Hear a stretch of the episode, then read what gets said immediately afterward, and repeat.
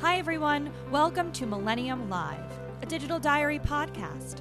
We sit down with the top C suite executives and talk all things digital transformation.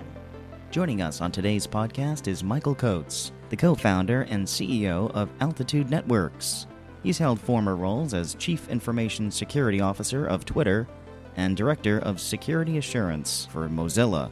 Coates talks best practices when it comes to cybersecurity breaches, insightful advice for executives to handle future cyber attacks, and takeaways from his keynote address at the Transformational CISO Assembly in Nashville. Michael Coates also sits on our advisory board. Thank you so much for being here. Yeah, happy to be here. Thank you. Oh, great. Um, to get things started, uh, reflecting back on your time as a leader in cybersecurity, what do you believe are some of your biggest accomplishments as a CISO that have changed the way the companies uh, that you worked or for defended itself against um, modern application attacks?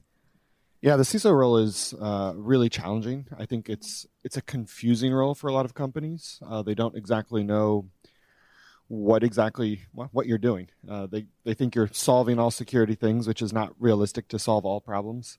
Um, and instead, I think what I brought to the table, and I'm quite proud of, was clarity, mm-hmm. uh, clarity of of risk, uh, showing what matters, bringing organization um, a risk process, mm-hmm. and through that, then highlighting what are the top risks facing the company and building programs to drive down those risks. And overall, I think that is the most important thing that a CISO can bring because we can't solve all problems.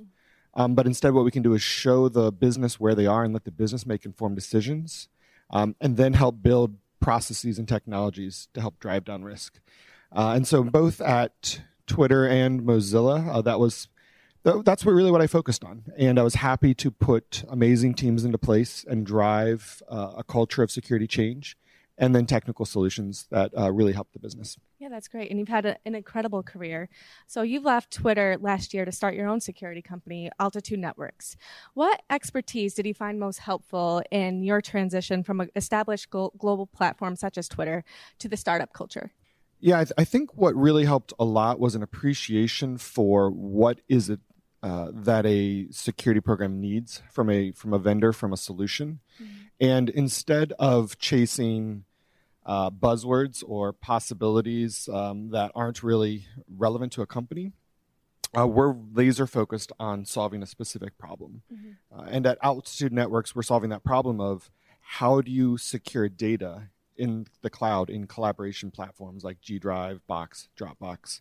And we've really focused on not only a technical solution, but how does it integrate into workflows? Mm-hmm. Because as in my previous roles, a, a solution was one thing, but the question came up of how do we use this day to day? How do we actually follow up on the bugs? How do we integrate the developers? How do we integrate the teams?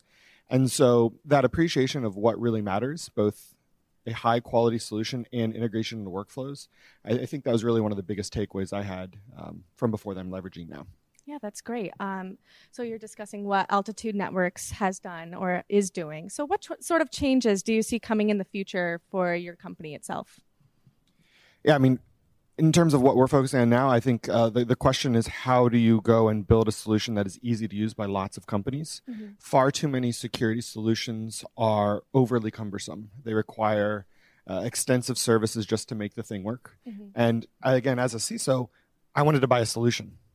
I didn't want to buy another problem that costs you know more work and more time. Those those engineers that I had, their time was the most precious precious resource. Mm-hmm. And so if I could buy a tool that alleviated uh, you know work from them or took time uh, and gave them time back, that was what I was looking for. And so now, as we think about scaling altitude, we're saying, how do we bring the solution to companies and make it incredibly easy to use? Mm-hmm. You turn it on and it works you want to solve something and we're done instead of having people babysit a tool and spend lots of time on that uh, and so i think that's actually uh, a different direction th- yeah. than most companies have taken and uh, I think it's refreshing, and I'm, I'm hoping others do as well. Yeah, that's great. So, now as a person who has worked for major companies and co founded your own company, like we said before, uh, what do you think are the biggest mistakes a company can make in cybersecurity practice? And is there a secret for success? I think we all know that you have to think about security from the beginning. So I don't think I'm saying anything new there. Mm-hmm. But the way you think about it is key. And if you if you look at your development processes, the way your company uh, operates, and you integrate security into those practices, not from a human procedural perspective, but rather from how do we do this as code? Like the entire notion of DevOps, of infrastructure as code, um, moving through automation, that applies to security as well.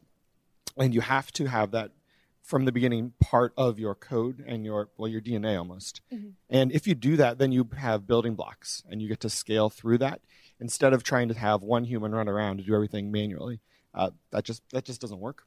Uh, so if companies invest and say, how do we find that security minded person that can be a developer, um, that can really be part of the system we're building at the beginning, that's how you can really uh, scale and be successful as a company. Yeah, that's great. Uh, it's like, it's like it's building up, and like you always uh, are innovating and growing, really.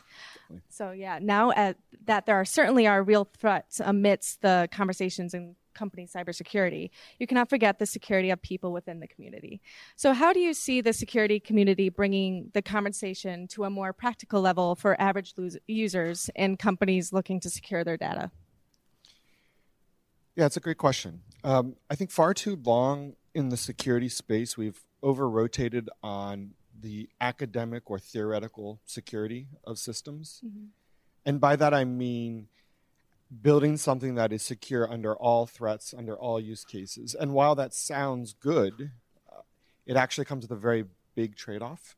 Uh, and an example is something like PGP, so uh, secure encryption um, that can be used for email or encrypting files, and nobody uses it. And the reason is is because it's not easy to use.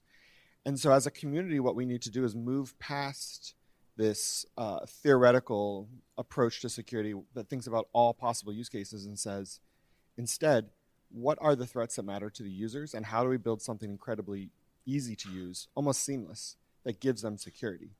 Um, it's it's very much like if you think about automobile safety.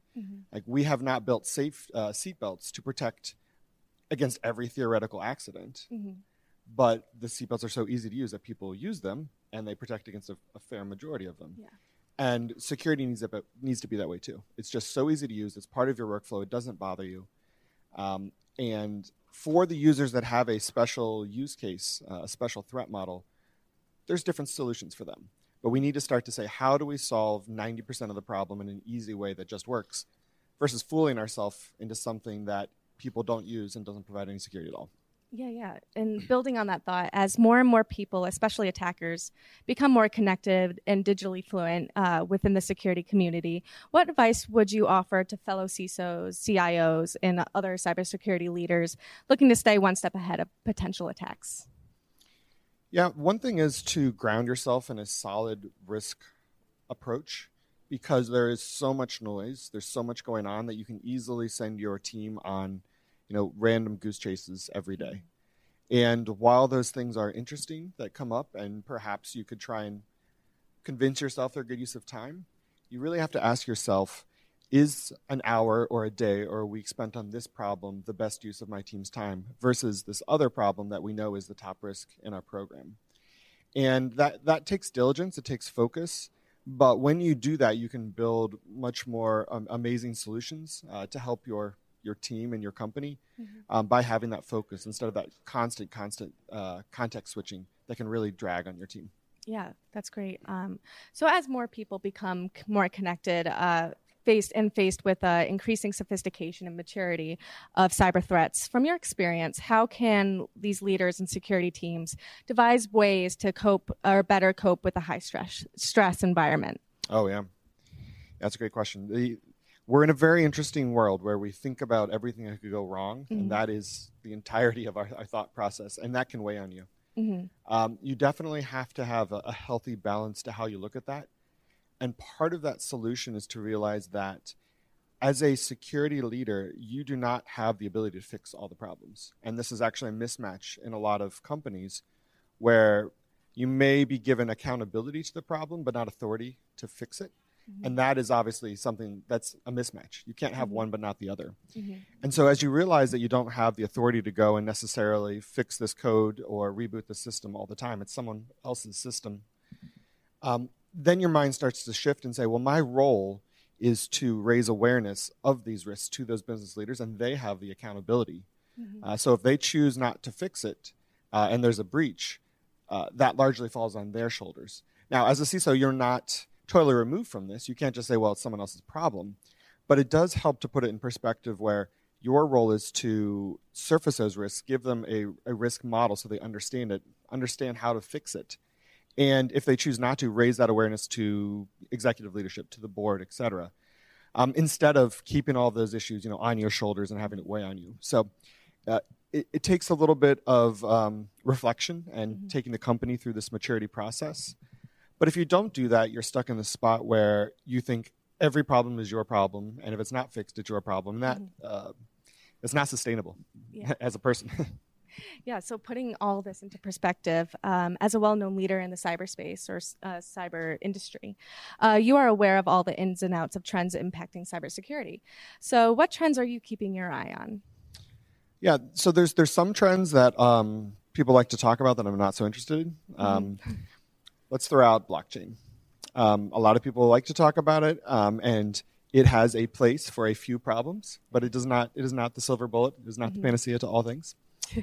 um, but you know what I do like to think about is the the migration to cloud and what that means for organizations. Mm-hmm. Uh, I think is a tremendous benefit or opportunity for companies. I'm happy that we've gotten past, in many cases, this resistance and concern to it because the companies that build their business models on top of trust um, uh, of companies to use their platform, they do a pretty dang good job at their security for what they control. Um, but this migration is also very interesting because companies need to reevaluate how they do security. They need to think about which part of the stack is their responsibility in this new environment and which controls no longer really apply. I mean, as an obvious example, if you move from on prem to a, a, cloud infrastructure stack, well, your firewalls in on prem obviously don't do anything for you anymore. Mm-hmm. anymore. And you have to look at all of your controls and say, well, how do we achieve this objective in this new reality? What does it mean to be in platform as a service or a SaaS uh, environment. And that's an area that I find uh, pretty interesting. Uh, there's a lot of benefits for companies, provided they think through and, and do it correctly. Mm-hmm. Uh, lift and shift technology, you know, the lift and shift approach is really not getting it for companies. But if they really integrate um, and, and think about how they're going to do that, there's a lot of opportunity. It's pretty exciting. Yeah.